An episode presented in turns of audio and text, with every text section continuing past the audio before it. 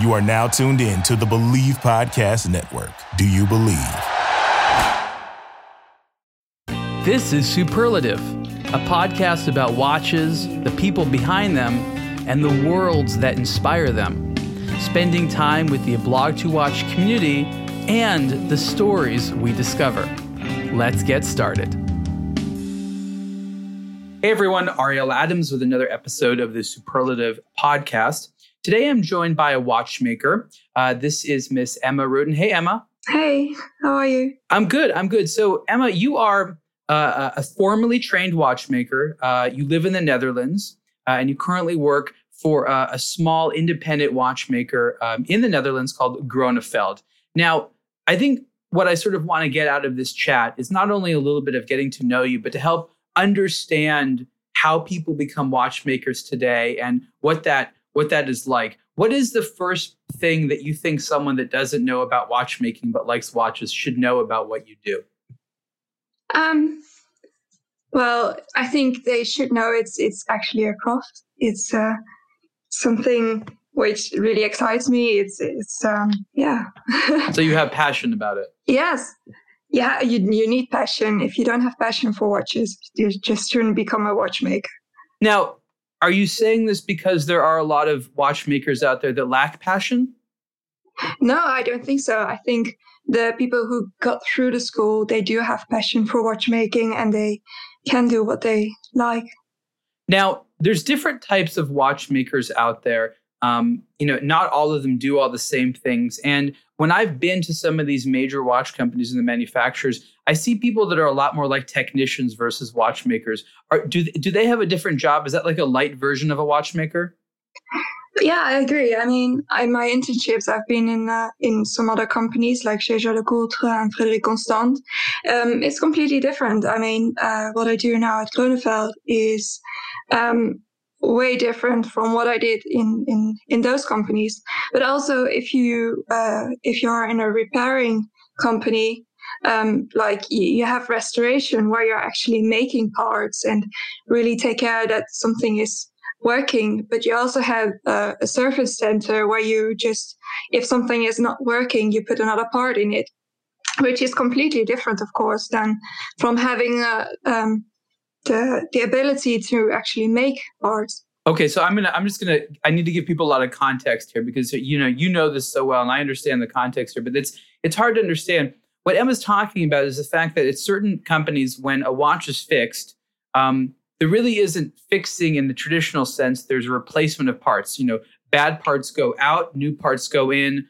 Um, it's cased up, it's you know cleaned, and you know watch is done more expensive watches or older watches or you know certain types of watches they don't have a lot of spare parts so new parts would need to be made and in in in watchmaking it's seen as more of an elite thing to of course make your own parts and fix something rather than you know take a part out of a bin and replace it am, am i summing it up correctly indeed so it also takes way more time and is way more expensive um, to do so yeah so it's sort of like a, a a pride thing among watchmakers. It's like, you know what I did? I made a bridge today. I made a wheel or something like that, right? Like that's it seems to be that some of that's some of the most exciting work. Well, I, I mean, some people don't like that at all. I mean, it's uh, you. Oh, really? Different, yes, of course. Some persons don't really like to make parts, and they just like to work uh, with Rolexes or uh, like new Rolexes. I mean, not the old ones. Then you still might need to fix uh, things the old way. Right on an old Rolex, sure. And, yeah, and is that because it's easier, or is it because there's just different things that you can enjoy as being a watchmaker? What do you mean? Well, do they not like making parts because it's hard and they prefer something more easy? Or are there sort of different types of passions? Like there's different types of watches you can like. Maybe because I again I'm not a watchmaker. Maybe there's different types of watchmaking practices or art forms that are more appealing to different personalities. Yeah, I think it's more appeal like uh, that one person likes one thing way more than the other does. So I think it's your personality. Now, one of the things I think a lot of people don't realize is that when you go to watchmaking school and you're done, it's actually quite limited what you can do in terms of watchmaking. You're probably good at, at following instructions and being a technician and understanding the basics of how watch works. But is it not true that you don't really know how to make a watch and there's a lot of things that you still have no idea how to do even though you're done with watchmaking school well, I think it depends on which watchmaking school you've been in. I mean, in our uh, watchmaking school, we learn more about servicing than actually making parts. As in the Netherlands, there there aren't many um, like independent watchmakers around, or um, well, the work in the Netherlands is actually more servicing. So um, in here you don't, but there are some schools where they actually teach you how to to make parts. So if you come from there, it's it's quite different, of course. How many watchmaking schools are there in the Netherlands? In the Netherlands, just one. Just one. But, just one. Yeah, but like our country is quite small, so it's it's it's more than enough. well, I think it's really important because you know you and I spoke about this, and in Southern California, as is the case with much of the United States, there are no watchmaking schools. You know, so that you have one at all is great. But I think I'm I'm asking myself, how do you guys manage them? Well, what happens is people will get trained. I think there's like three or four parts of the United States where they might be trained, and essentially they they have to move here. So a watch retailer or brand or something like that would would hire a watchmaker that was trained elsewhere and say, "Hey, come and live in Southern California." And that's how a lot of them actually end up getting here. Or maybe they um, you know grew up here to begin with and moved back but they're not being trained here at all. And it's sort of interesting that if you are a retailer and you do a lot of repairs you might need to go and like find a watchmaker that maybe just got out of school or was working somewhere else for a few years and like convince them to like move to your city. And they're like come over to this city where we don't have a watchmaking school. So dallas is one of the places in the united states that's in texas then you have in Pennsylvania, and you have a little bit in in in Florida, like in the Miami area. Might be a little bit more, but as far as I know, maybe in Ohio, I think, maybe not anymore, just Pennsylvania. But that's really it. Very small, um, you know, very small population of, of people that are able to get a watchmaking degree of any kind in the United States. Uh, it is actually quite a shame because in the Netherlands, um, the we have um, more people coming from the school than we have actually places for watchmakers. So um, most of the watchmakers actually end up in like micro technician or anything else, which is quite small because we can learn it quite fast. So you're saying that that people going out of watchmaking school actually don't have enough jobs there? No, not at all. That's so a lot of people are going into medical tools um, instead of watchmaking. Medical tools? Yes. So that's interesting. So watchmaking school can be uh, a platform to a completely different career. Is it that they learn things which are compatible, or that they're they're doing something in the medical instrument field that there isn't formal education for, and watchmaking is the closest thing?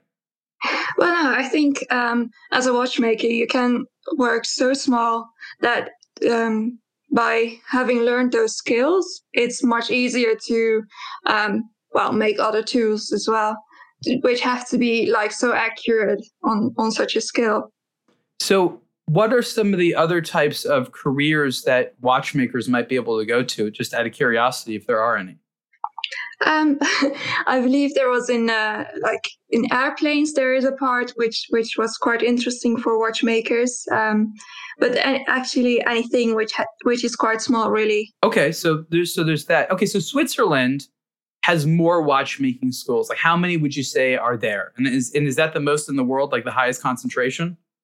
I think it's. I, am quite sure it's the highest con- concentration, but I don't know how many there are. Okay, but there's more than one, and and could you oh, have is. could you have gone to watchmaking school there? Like, was that an option for you, or did you did you have to do it in the Netherlands? Like, as a Dutch person, if if I was able to go there. Or...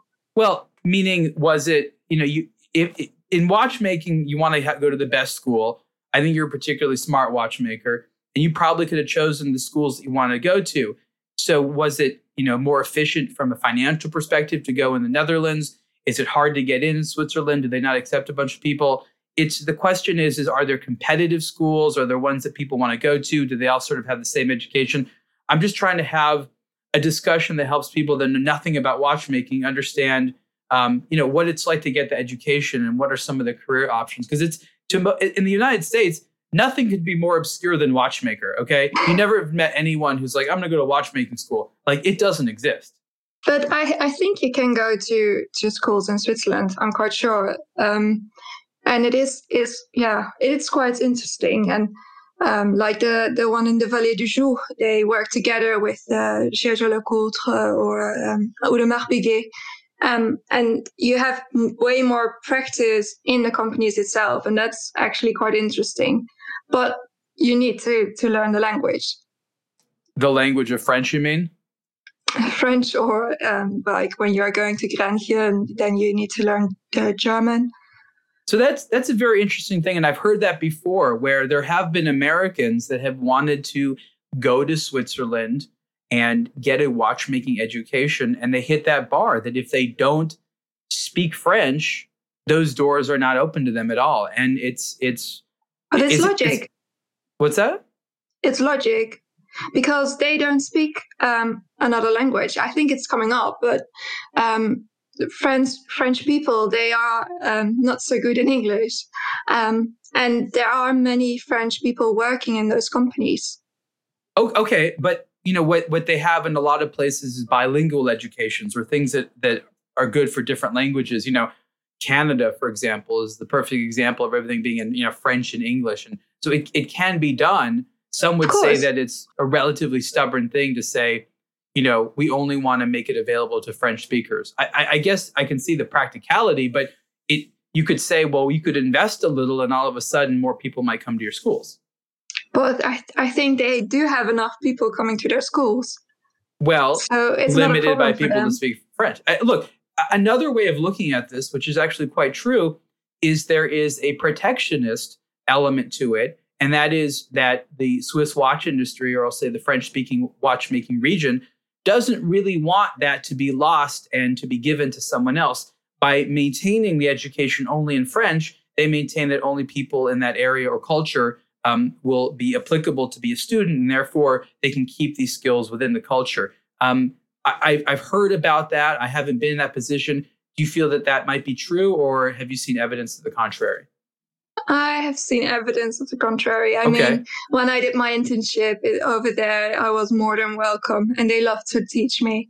Um, but I I taught French for it, and you you can um, if you if you speak French, you can also read the books and everything. So um, you can see it as an advantage as well. Right. So maybe there isn't so much a concerted effort to keep it in French only, but the reality is that so much of the materials uh, of different types are only in, in French that it would be really impractical to have a complete education and, and not speak French. Kind, well, maybe. it, it, depends on what what you want. Are there um, different styles of watchmaking, or is it sort of all the same skills no matter where you sort of try to learn it? Um, well, that, that's an interesting question because every craftsman uh, has its own way of doing things, and there is just not one way to Rome. You know, there is you you can have many paths to get a kind of a result, and so I think in every school because you have different people in every school, um, you have different way of getting there. You know, so. Mm-hmm. Well, good question. An example. Um, can't can't find an example at the That's moment. okay. So so there are stylistic differences. It might be hard to find specific examples, but it's yes. it's not a universal education across the board. I think like in, in the big picture it is, but um, if you look at how people do um, some kind some techniques, um, it, it, might be different. let's put it this way: Can you learn watchmaking outside of Switzerland? and then assuming you speak French, go to Switzerland and work as a watchmaker, meaning you won't need yeah. to learn other skills. You'd be basically be good. Um, yeah.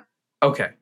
Okay. So it's it's it's highly uh, sort of like transitory skills. And and I used to hear this actually. This is sort of before our time, but watchmaking as a job used to be like the nomad's job because you could you could have this skill and you could take it to basically any city because ostensibly they would you know they would need watches repaired and stuff like that so there'd be these interesting characters that chose watchmaking because it allowed them a certain types of flexibility and freedom to kind of be a migrant and uh, you know, we, we never think about these days because, you know, we don't have a situation where, you know, mechanical watchmakers are so universally needed. But it's interesting to think that that was, that was true for, you know, maybe like a hundred years.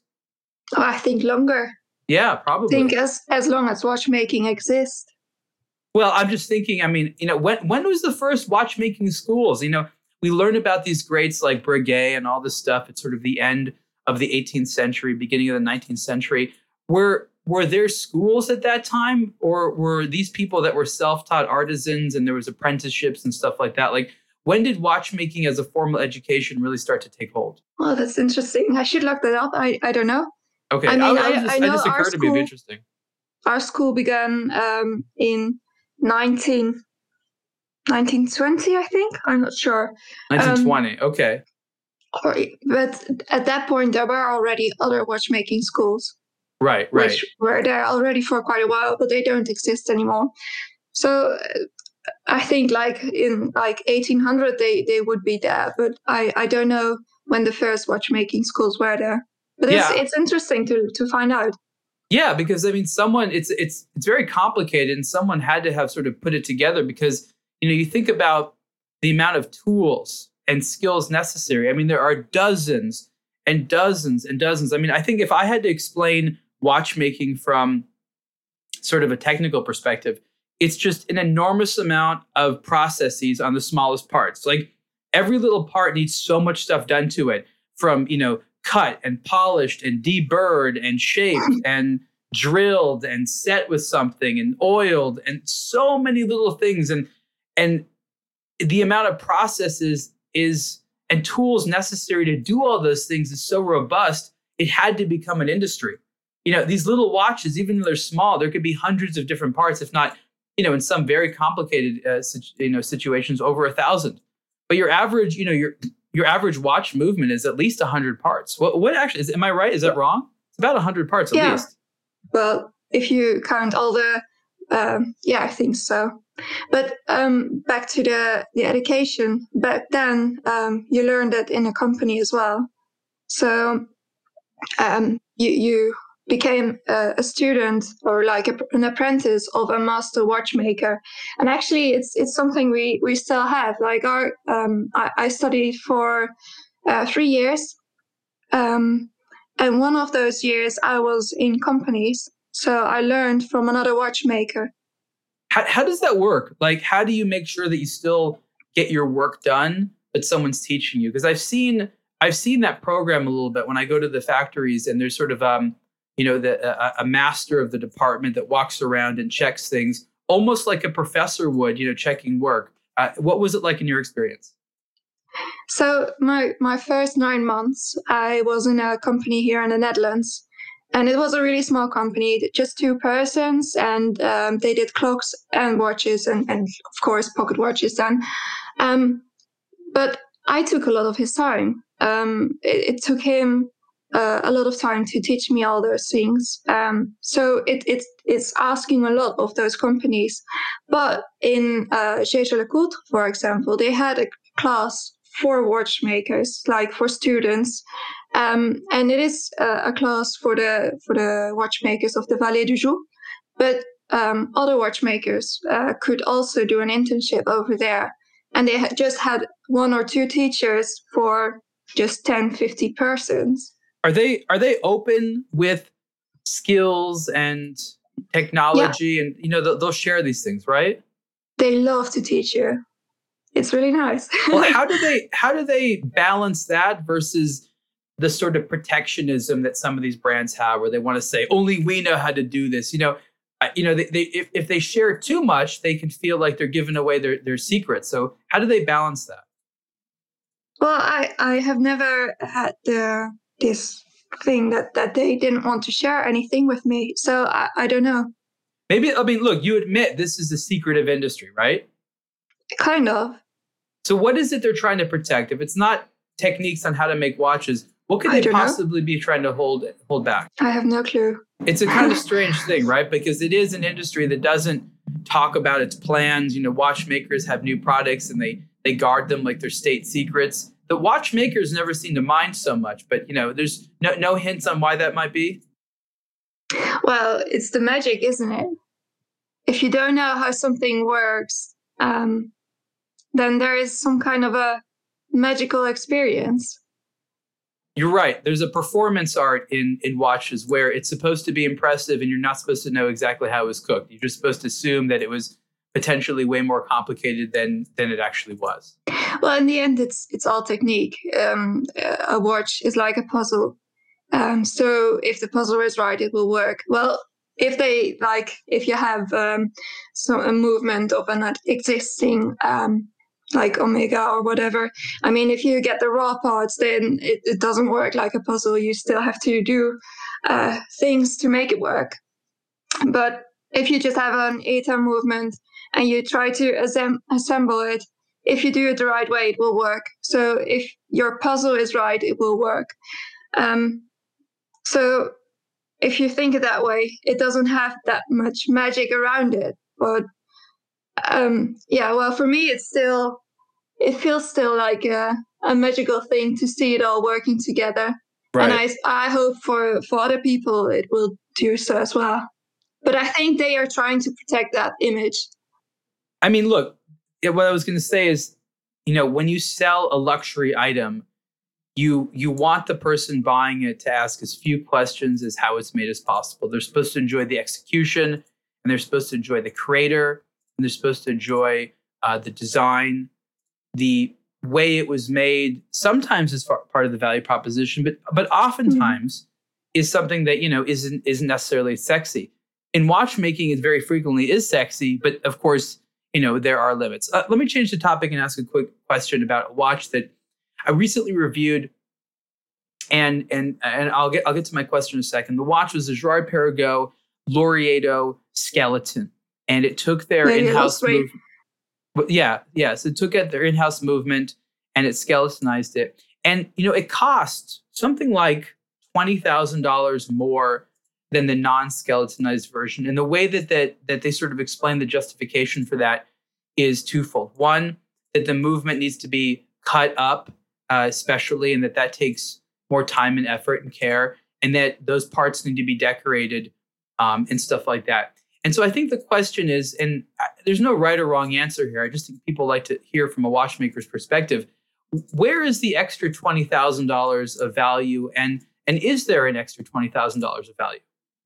Well, is it skeletonized by hand? Well, it's it's you know I I don't know all the details, but I can tell you when you look at it, the anglage and stuff like that, like it definitely looks like a lot of hand finishing. But I don't know how much of the parts themselves were you know just CNC cut that way. I, I'm not really sure. Okay, because if you have to skeletonize by hand, it will take a lot of time. It can. No, no. Explain what that means. Skeletonizing by hand, by for someone that may not understand what that means. So, um, I, I haven't seen the movement though, but um, you you have to cut it all out, and then um, there is an anglage on the on the uh, corners of every um, of every corner. I mean, there's I, again, I'm not looking at it right now, but there's you know, okay. you, uh, again, assume that you know it's just one movement. It's a three hand movement. Um, I, I, guess these questions you're asking would that would that change it? Is that, is that like a ten thousand dollar question? Like, are all the angles polished? Like, is that ten thousand dollars? I'm not saying it is or it isn't, but just help under help people understand how much of a big deal you know some hand polishing can be in terms of uh, number of human hours so that that actually makes a lot of uh, a lot of a difference i think like um, if i if i take it back to Grönefeld um, the most of our time is in the anglage. It's so much time to to make it right and to make it look really nice. It's so yeah it, it does take a lot of time. I don't know if it if if it's 20,000 euros of time, but like, and when you say a lot of time, help put a numerical value on it because I think it's really important for people to appreciate what a lot of time is. Because if someone thinks like $20,000 of work, you know, like uh, they're imagining like a construction worker putting something together on their house and like, that sounds like two weeks of work, you know, and then they see a small part. Like, does it take two weeks to do that? You know what I mean? I'm just trying to help put actual like time frames on this effort. For one part? Well, the whole movement, I guess. It's a $20,000 premium. Well, I think you, you can easily spend two weeks on, on a movement. Easily. Does that mean you could spend more? Yeah. If you have to skeletonize it, yeah. okay. So, what are some other techniques and things like that that may not like immediately come across as being very time consuming that are? And, and, you know, put more amounts of time. Like, how long does it take to assemble a movement? How long does it take to, you know, um, put together a, a complicated watch like a perpetual calendar, a minute repeater? Because I think people get the misunderstanding that people are just sort of like zip, zip, zip, putting them together. You know, they look at, at like an automobile manufacturing plant where they see people putting together technology and they're like, you know, oh, they must put together 800 watches a minute. Um, you know, help help put some values in terms of time and stuff like that on how long all this stuff really takes to, to do. Well, I think um, it depends again on the on the company. Like uh, if you if you have an omega or whatever they they won't take as much time as um as it will for um for a Grönefeld uh, because they they have uh, made it so so well um they got to a point where it just fits all together straight away. They, i mean um so so i think that that wouldn't take that long but we um, if we are making those watches uh, we we first assemble them and make them on the right um, uh, size uh, polish all the edges which um, uh, touch each other um, make it look nice. Um, and then if you have the first assembly um, you see how it works. Then you have to take it take it apart again clean it and then go back uh, to the step where where you would begin where an omega would begin probably. Mm-hmm.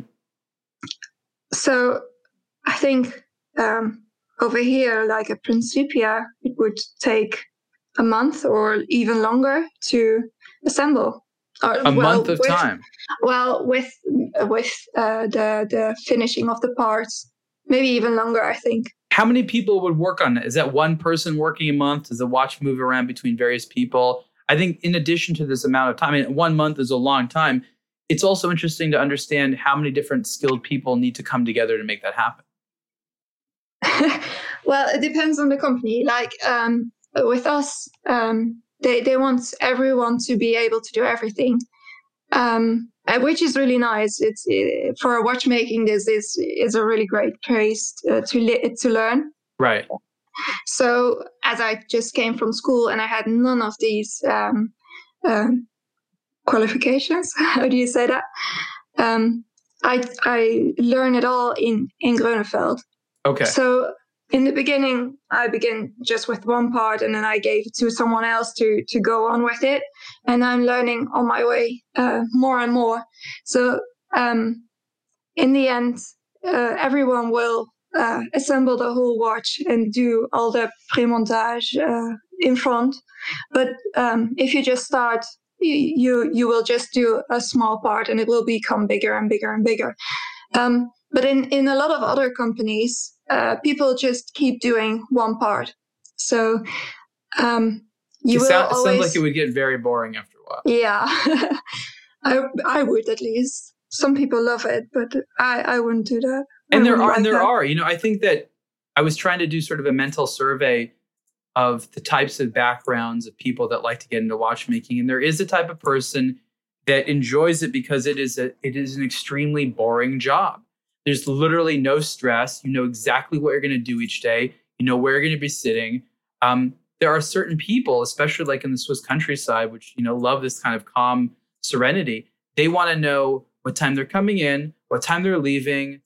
Everything is so clear to them, and they're just going to be doing some basic task over and over again while listening to music or headphones or something like that. And for them, it's the best thing in the world. And then there's other people who you know, would go nuts doing the same thing all the time and and have this aspiration to build their own watches, design their own watches. You know, what are some of the ultimate things that a watchmaker wants to do? I mean, some of it is, you know, just be very high end position at a brand. Maybe some of the times it's is it maybe to run a brand? How many people want to start a brand? Help explain some of the like the ultimate aspirations that that you know watchmakers might have. Well, I think it depends on the person. I mean, uh, one would like to go quite far in in uh, in restorations or um, for for certain brands, of course. But indeed, others would like so to you have said, their you own said brand. you said restoration. Explain Yeah. why that's a a desirable, prestigious thing to do. Well, of course, well, restoration is quite interesting. Um, you will always uh, be seeing new uh, watches, new movements, new uh, complications. It's it's really it's really interesting, of course. And um, every time you will um, you will repair a new watch, it will be a new way um, to think because you will always think in solutions um, if you if you have to make a part for one watch, you, you have to think like how should this part have been look like, um, and and how does it function? You have to think um, how it should have been. Um, while when you are making a new watch, you, you can just do whatever you want, of course, as long as it works. But um, so it, it's um, I think if you're doing restoration, it will make you even think more than yeah. I want to get back to the topic of restorations. Let's pick back, let's pick up on that in one second. But I just before we get off the, this topic, what are some of the other aspirations? You said doing restoration is one for for watchmakers. What are some of the other top aspirations? Well, because well, make your own brand. Make your own Um, brand. Is that a very strong appeal? Like, is that a desirable, like a very strong like pull these days? I think so. You see it a lot. You see a lot of people wanting to create their own brand, um, and you see a lot of people just taking an ETA movement um, and and try to make something of their own of it. Because to actually start a, a real brand, a real movement of yourself is is quite an investment. I think. Um, Right. I mean, like, okay. So let me let me give a little context. What about, what about running a company? How many people want to run a watch company? Meaning they they start as a watchmaker and they're like, my goal is to be the CEO of the company. Is that is that a way of becoming the, the CEO? I kind of know the answer, but I'm curious to know what you say about it. Well, I actually think a lot of watchmakers would love to have their own company, but it's it's for them more about creating their own watch than actually um, have a company. There there are very few CEOs that Yeah. have watchmaking backgrounds. I've met a few. They do exist, but it's exceedingly uncommon. Most of them come laterally from other industries like cars, shoes, and cosmetics, but, but very few of them sort of slowly walked up the ranks, sometimes from like a sales position, but usually they're not watchmakers. So it's interesting that even though watchmakers are entirely responsible for today's mechanical watch industry, both in making things and creating new things, they also seem to very infrequently have positions of power. What are your feelings Yeah. about that? Well, I think you can actually um, get this topic for all craftsmanships. I mean, I've done goldsmithing before watchmaking, and actually, every company I've seen, well, the craftsmanships they just love to do their work. They they love to be busy with what they're doing, but sales um well maybe sales is kind of okay because you're you're selling your product and if you're um, enthusiastic about your product then um, you it's easily or it is easier to get someone else um, enthusiastic but um, i i think um, craftsmen like a goldsmith or a watchmaker or a costumier whatever they they are not busy with the business side and it's not in their head. It's i think it's really hard for them or for us So you're saying that the skill of running the company is so vastly different than the skill of being a watchmaker that yeah the two need each other. Like there's not going to be a watchmaking industry without the business people. Well, I know. I mean, there are some watchmakers who can. Um, but overall, I think it's hard for watchmakers to do so. What, why is that? Talk, say a little bit more about that. What's, you know, what is it? Is it just a matter of time that they, you, you can't run a company and do the watchmaking? Or is there some fundamental skill or personality uh, element that is just incompatible uh, with being, you know, running a company and being a watchmaker? Um, good question. Because look, not a lot of engineers end up running companies. It does happen, but you know, you look at different companies and you see that there's sort of the business people and then the people in engineering. Like if it's, you know, just any company that has engineering, it's always this sort of divide. And very infrequently are sort of the engineers given given the ability to, you know, run things. I think it's also seen that the engineers um, and the creatives who oftentimes have different, you know, similar goals, which is to make new things, are seen as people that spend too much money, and the business people are there to like, you know, handle money and hold on to money and deal with money. And so it's sort of seen that watchmakers would spend themselves into the ground and without sort of a stern, strict hand to make sure they don't spend too much, they wouldn't get very far. Is there any truth to that? I think it's the other way around. Um, watchmakers really? they don't know watchmakers they don't dare to ask um, that amount of money that they need they always think like oh i can do it like um, i can do it in this amount of time and then uh, in the end they, they see it's more time than they actually uh, ask for. So they they always um, underestimate themselves. So they, they don't ask enough for their products. That's what i think. And business people are hard. They can say like okay no we we need this. And well if they have left then fine for the company. But if they don't then they at least didn't make a loss. Well it's and hard to sell your own art.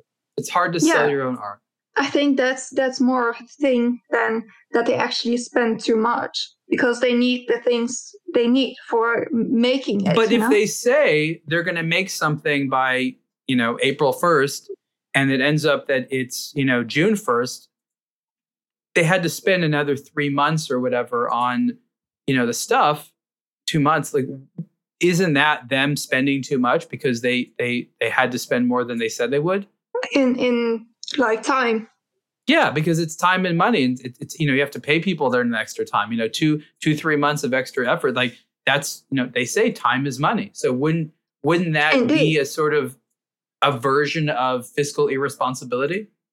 No, because they don't want to to give a bad product. Okay, but uh, not again, and, and it's, it's, their name.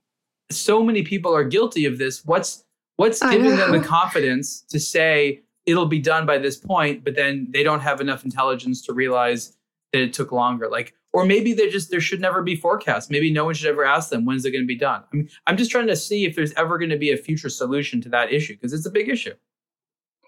Um, but now, well, it depends on if you have like a big company or if you're just alone. Because if you're alone, then you just have to spend more time on it. Like what I learned uh, while doing goldsmithing, is it's also um, like if you can't be too late as a goldsmith you often have to make like wedding rings or whatever. You just have to be in time. So if you're not in time with your working hours then you spend your night on it. That's what i learned with watchmaking. You can't of course you can't do that when you have a whole company with a lot of people in it. But if you're on your own that's kind of how it works in my opinion. Um, but i do think that people just like the the watchmakers they they um, should give themselves a bit more space um, to to make their things work. Have you visited the gift store for watch lovers? It's called the Blog to Watch store, and we carry art, apparel, and accessories for today's timepiece enthusiasts. Buy your wristwatches elsewhere and celebrate the watch collecting hobby with high quality original products at the Blog to Watch store. Right now, the Blog to Watch store features a line of t shirts inspired by iconic timepieces and designed by the collecting experts at the Blog to Watch. Made from 100% premium cotton, our soft fitted t shirts are stylish, fun, and models like our iconic diver dial even have a glow in the dark face. The Blog to Watch store carries bespoke yet affordable products, which the Blog to Watch editorial team wanted for themselves as the first customers. Visit the website to see what is available right now, and we ship internationally with new products coming all the time. Check it out by logging on to store.ablogtowatch.com. That's store.ablogtowatch.com. I mean, and again, this this is in every industry, like whether it's movies or cars or video games. The people who are the engineers, you know, the watchmakers in this sense, want that extra time to polish something. And there's some business person be like, "Hey, we got deadlines market needs this. We got you know we got salespeople that need stuff. It's it's almost like the creative people are holding up the rest of the business when in reality the rest of the business only exists because of the creative people. and you have this this this pull, this tug and pull between the creative forces and the financial sources in the in the watch world probably more than other industries because you know it's it's it's such a massive pull because these business people you know they need to have these deadlines but watchmaking you you don't know how long it'll take a movement to to make work. It just until there's no problems is really the answer. Indeed. And also with the finishing and all if it's if you sometimes it's going better than the other time of course. So um and if you if it's the first time that you're doing some kind of a movement it you just don't know how, how long it will take. You don't know what you what kind of uh, complications you will find or... so is that to say that watchmakers aren't necessarily really good? They just have an enormous amount of patience to do the same thing over and over and over no. again until they get it right? No. No it doesn't it doesn't work like that but so what what are some like you know like in sports for example there's certain impressive plays and, and moves that you know really good athletes can do that only like sort of the top athletes. What are certain types of I'll call it a performance or I don't know in watchmaking that only like amazing people can do that. Like people you know the, the Olympics of watchmaking what does that involve? Well I think that you, you come back to complications and, and finishing isn't it? G- g- give a good example like where what would something that only a master could do in terms of complications and finishing that a novice would never even even start to think that they could do? Oh, good question. So um like if you're building it from scratch or if you just if you already have everything together? I mean look again imagine that there was an olympics of watchmaking. You're watching certain watchmakers compete in something that's hard to do and hard to get you know like really hard to get exceptional at. Is it delicacy with fingers? Is it um, remembering an order of something? Is it um, you know like doing something fast like wh- where where do watchmakers compete with one another and really get impressed when somebody does something? Well i think if you if you um, made something like really new um, i think that's impressive. Okay um, so no- novelty like, and innovation? Yeah. Okay. Like is there like you finished all these parts in just two days? Wow and they look like this. Is there anything like yeah, of course that's, okay. that's that's nice but it is. So so speed is valued well, no, I think um, you shouldn't uh, value speed as much as the the, the finishing itself. So, I mean, um, you, you shouldn't be hanging on it because it's it's not going to make your work better. I think that I remember I like watchmaking, and I've sat in the shoes of watchmakers many many times, and I've gone to watchmaker um, you know situations and have been been instructed to do things or done certain practices. And I like a lot of it. But one of the things that I found uh, interesting was the fact that, you know, you have to sit in this position for a long time. It could get a little bit, um, you know, you can get a little bit you know, stiff by sitting that way. And, you know, for some people, it could get sort of boring and so, certain tasks, you know, you can zone out while doing it. It can be relaxing or it could be really, really tedious. And what I realized is that, you know, watchmaking requires the right type of personality, but it's sort of like a little subculture unto itself. And watchmakers seem to have their own little language. I remember hearing about how watchmakers would write little, you know, messages to one another on movements that only they would see. Like there's this whole sort of like subculture of it, which it is it has nothing to do with collecting watches. It has nothing to do with like designing the outsides of watches. It's this sort of interesting, like guild-like culture of this traditional, you know, diff- combination between like, you know, real craftsperson and a technical worker, you know, in, in watchmaking. And you don't really have that in a lot of other things because televisions and mobile phones are meant to be thrown away, whereas watches are still, you know, more or less made to be repaired. And other than cars and some appliances, like I don't really know what else is left that is made to be repaired versus meant to be thrown out.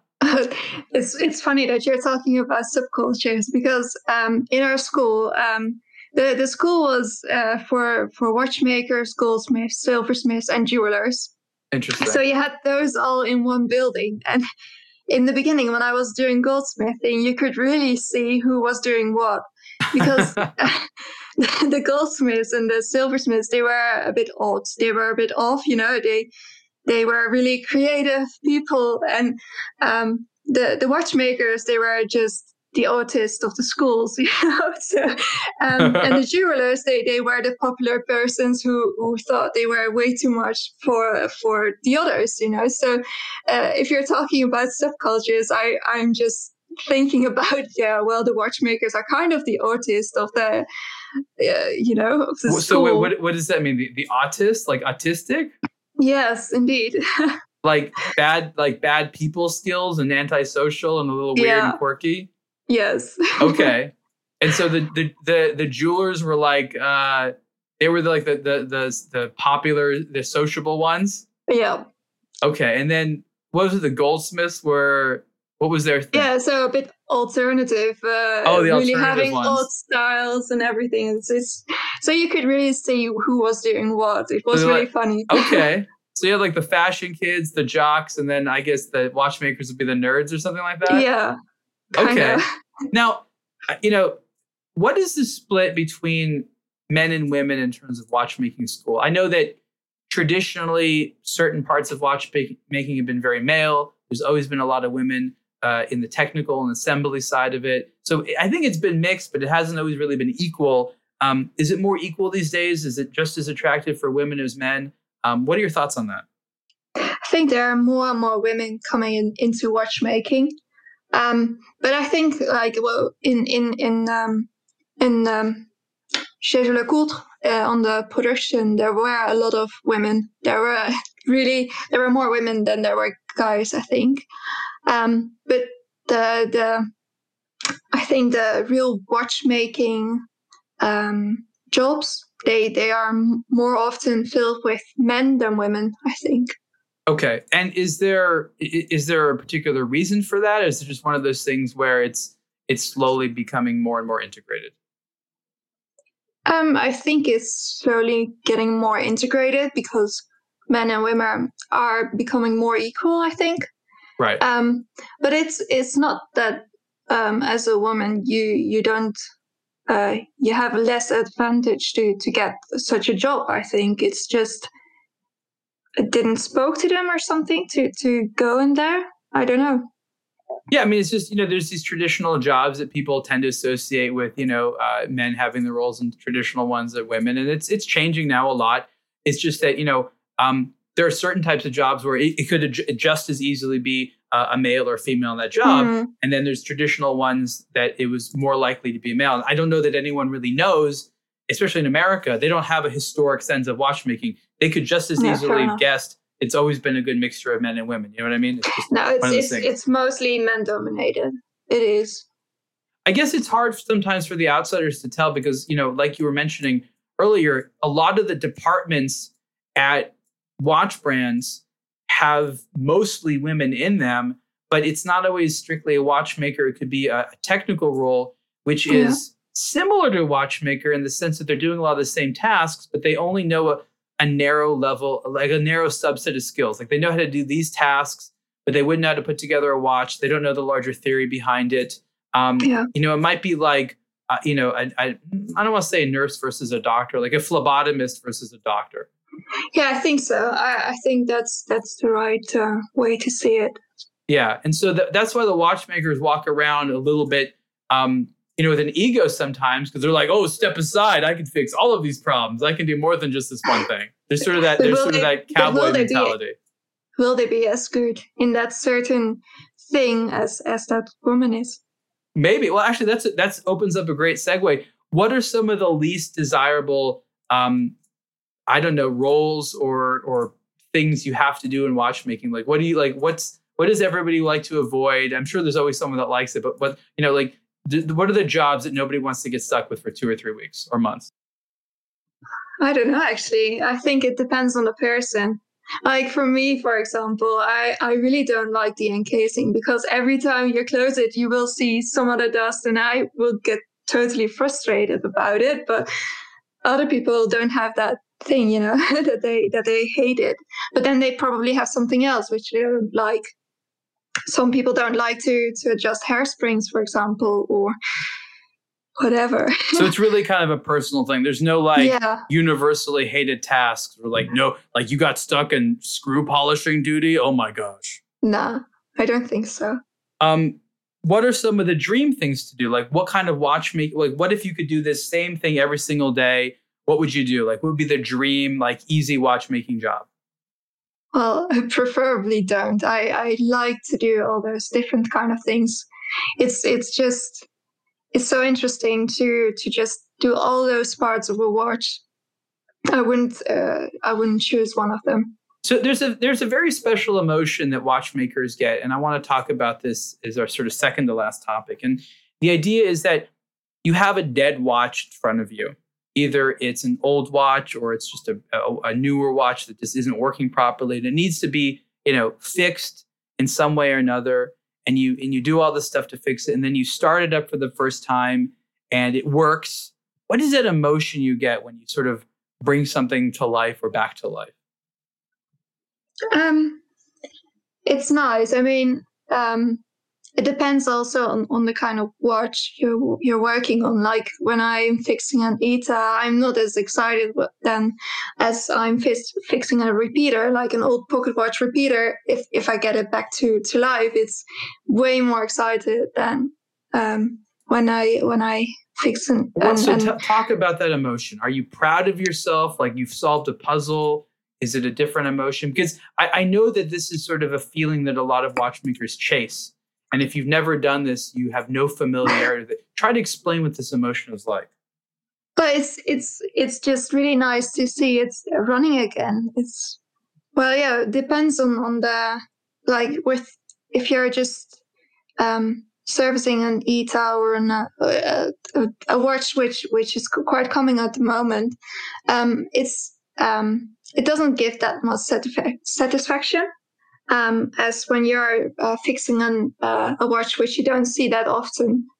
Um, so it's it's more of a satisfaction. Uh, um, it's happiness. Is to, it a sense of accomplishment? You feel like you were productive, like you did something good in the world. You can sleep easier.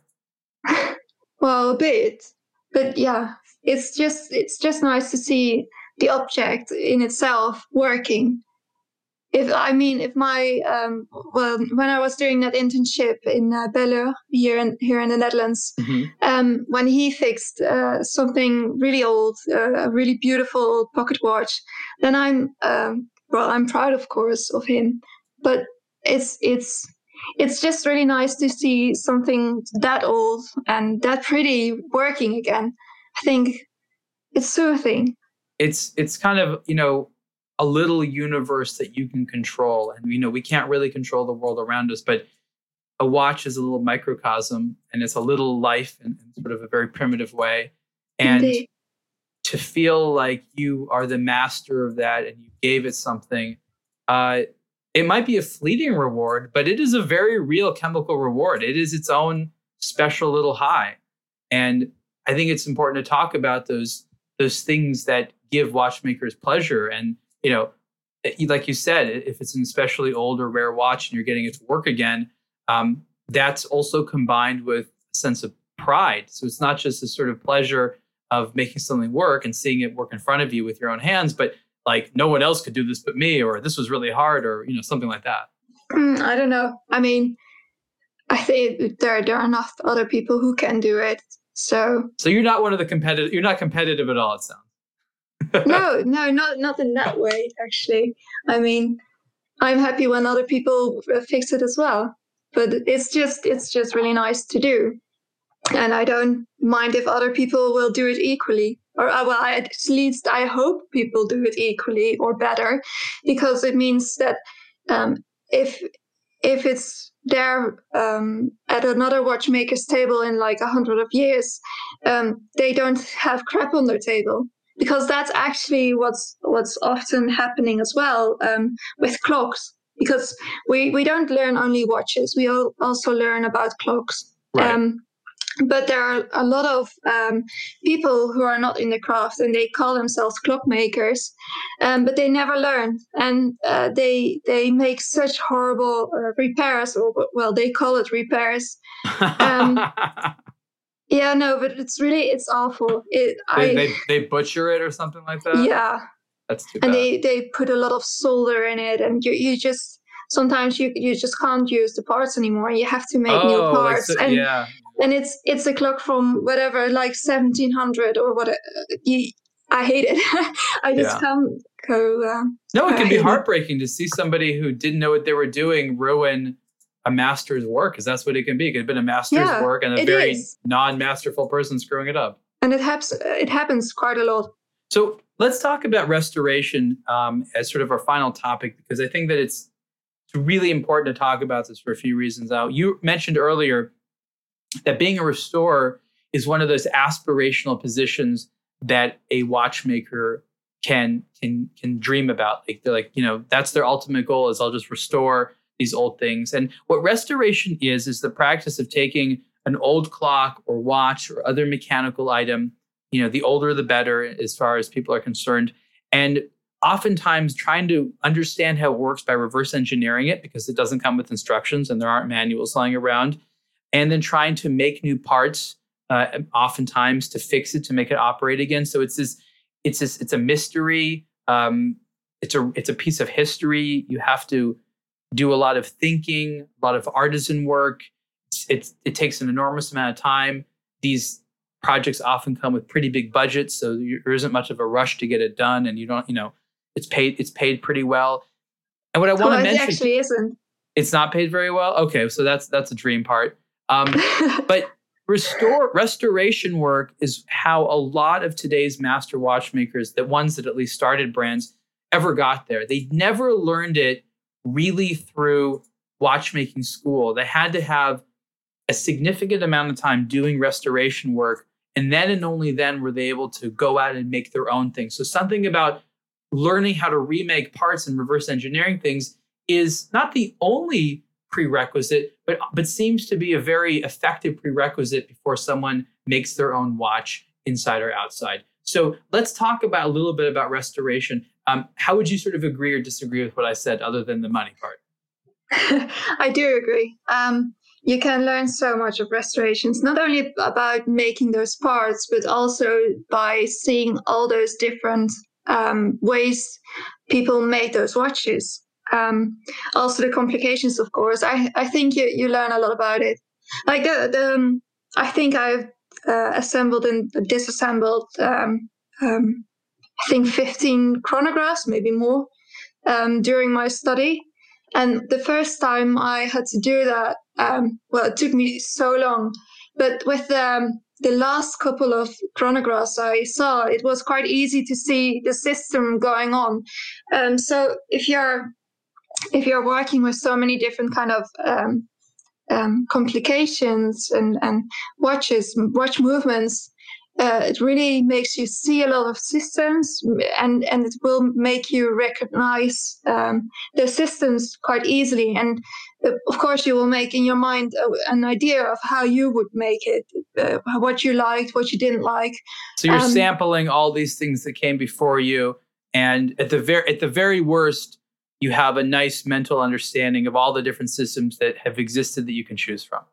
Indeed. So that's that's one part, and on, on the other side, you, with those old watches, if you have to make parts, you you learn to think um, how to make those parts, and then you have to actually do it, and you learn a lot about uh, making them.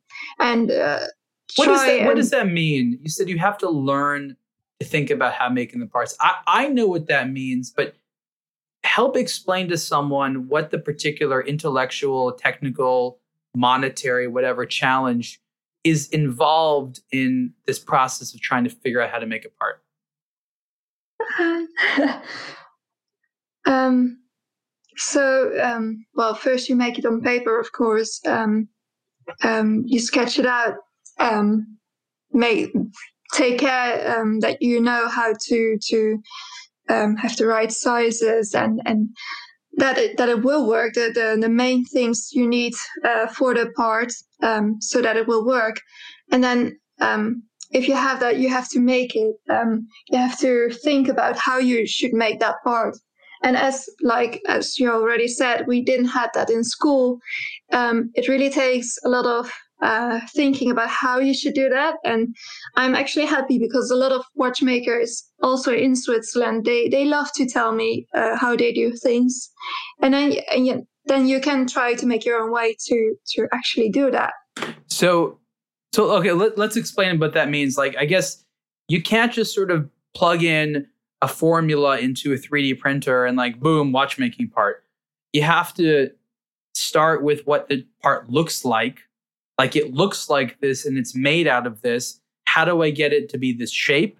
How do I get to be this finishing? How do I get to be this hard? How do I get this hole yeah. here? Like, you know, right? Mm-hmm.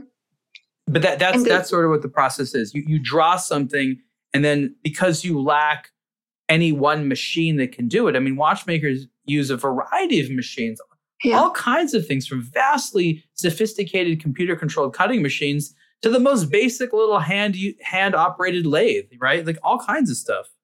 Indeed, and actually, mostly, well, I I don't use uh, CAD or 3D um, um, drawing to to make those parts. I just do it by hand. Because if you if you make a lot of parts, then then it's fine. If you if you uh, draw it in the computer and, and you have to make a lot of those parts, then it's it's quite productive. But if you just have to make one part, it's it's easier and better to just do it by hand. And then you can fit it in in the meantime and make it a bit different. You know. So restoration work obviously requires a lot of time, a lot of effort. Um, and you said not actually that much, much prestige. Do you think that now that there's a lot more visibility on watches in the world, it's possible that restores and repairs are going to be held in sort of higher esteem? Because the world loves vintage watches right now, and someone's got to make those things work because it's expensive and difficult. Do you feel that there might be a bit of a new renaissance period for independent watchmakers? Um, or is it going to continue to be a challenge where if you sort of want any formal education, you got to go through a lot of the big groups and work there to figure things out? Who knows? You tell me. You know more about the customers than I do. Okay. Okay. So, this, so it, it again, it, if watchmakers aren't talking about it, that just means that there's an open mindedness to, to various types of possibilities in the future.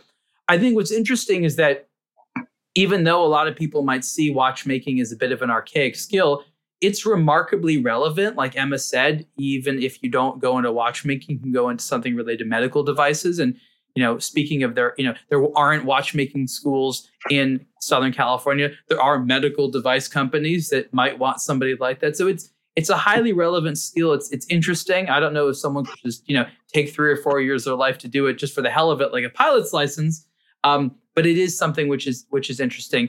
Uh, finally, um, what is one thing or a few things you think that anyone buying a fine watch should know about how it's different in terms of how it's made versus you know an ETA movement that you you know sort of frown you know you sort of snarled upon a little bit like oh it's just a mere ETA but what is it that really separates you know a, a, a, a movement that has a month's effort put into it than an ETA movement well, let's be honest. ETA movements, they are good. They they they have brought it to a point where you, you just can't say they're not good. They're they're they're just good movements. Um, but it's it's all the same. They they they have been used a lot in in multiple brands, of course, and um, what you see with the indies, which are not using those ETA movements, they they make their own things, and they they there's just a lot of handwork in it. I think that's the difference. So it's the person spending the time Behind on the it. movement. There's and it's something macabre, which I I thought about a few years ago, and I actually still think it's macabre, but I actually kind of like it. Is when you feel that a, like hundreds of hours were put into your watch. You look at this instrument and you see hand finished surfaces on the dial, the hands, the movement, the case.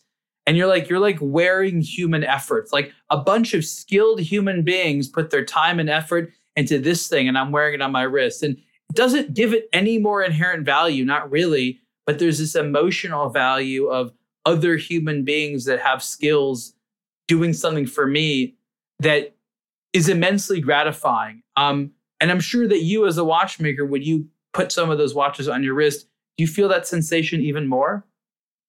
Well, I think um, you, I think those uh, independent movements um, they should be seen as art. Um, you, you, talk about the hours which which goes in it. Um, if you if you think about oh, but it doesn't work better than an ETA, so why would I buy it? Well, I think it is you, you really should see it as art. So okay. yeah. Let's not I mean, talk about I, modern art that's not doesn't take a long time to make. We'll Fair enough. Right no, indeed, because that that's indeed something different. Um, but yeah, if I if I see those watches, I I I love that. It's it's just so great to see how people got themselves to some kind of level. Yeah, I I just if I if I have those watches in my hands, I, I just I really enjoy them. Wonderful, Emma. Thank you so much for joining us on this episode of Superlative. Um, everyone, this has been Emma Rutten, and she is a watchmaker in the Netherlands, currently with Grönefeld. Um, thank you so much, and we'll talk to you next time. Thank you for having me. bye bye. Thank you for listening to another episode of the Superlative Podcast. Support the show by subscribing and rating it on your preferred podcast platform. For questions, comments, and ideas, please email the show at superlative at ablogtowatch.com. For the latest in watch news, reviews, and culture, visit ablogtowatch.com.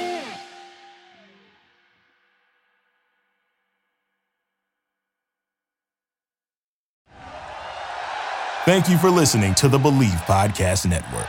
Do you believe?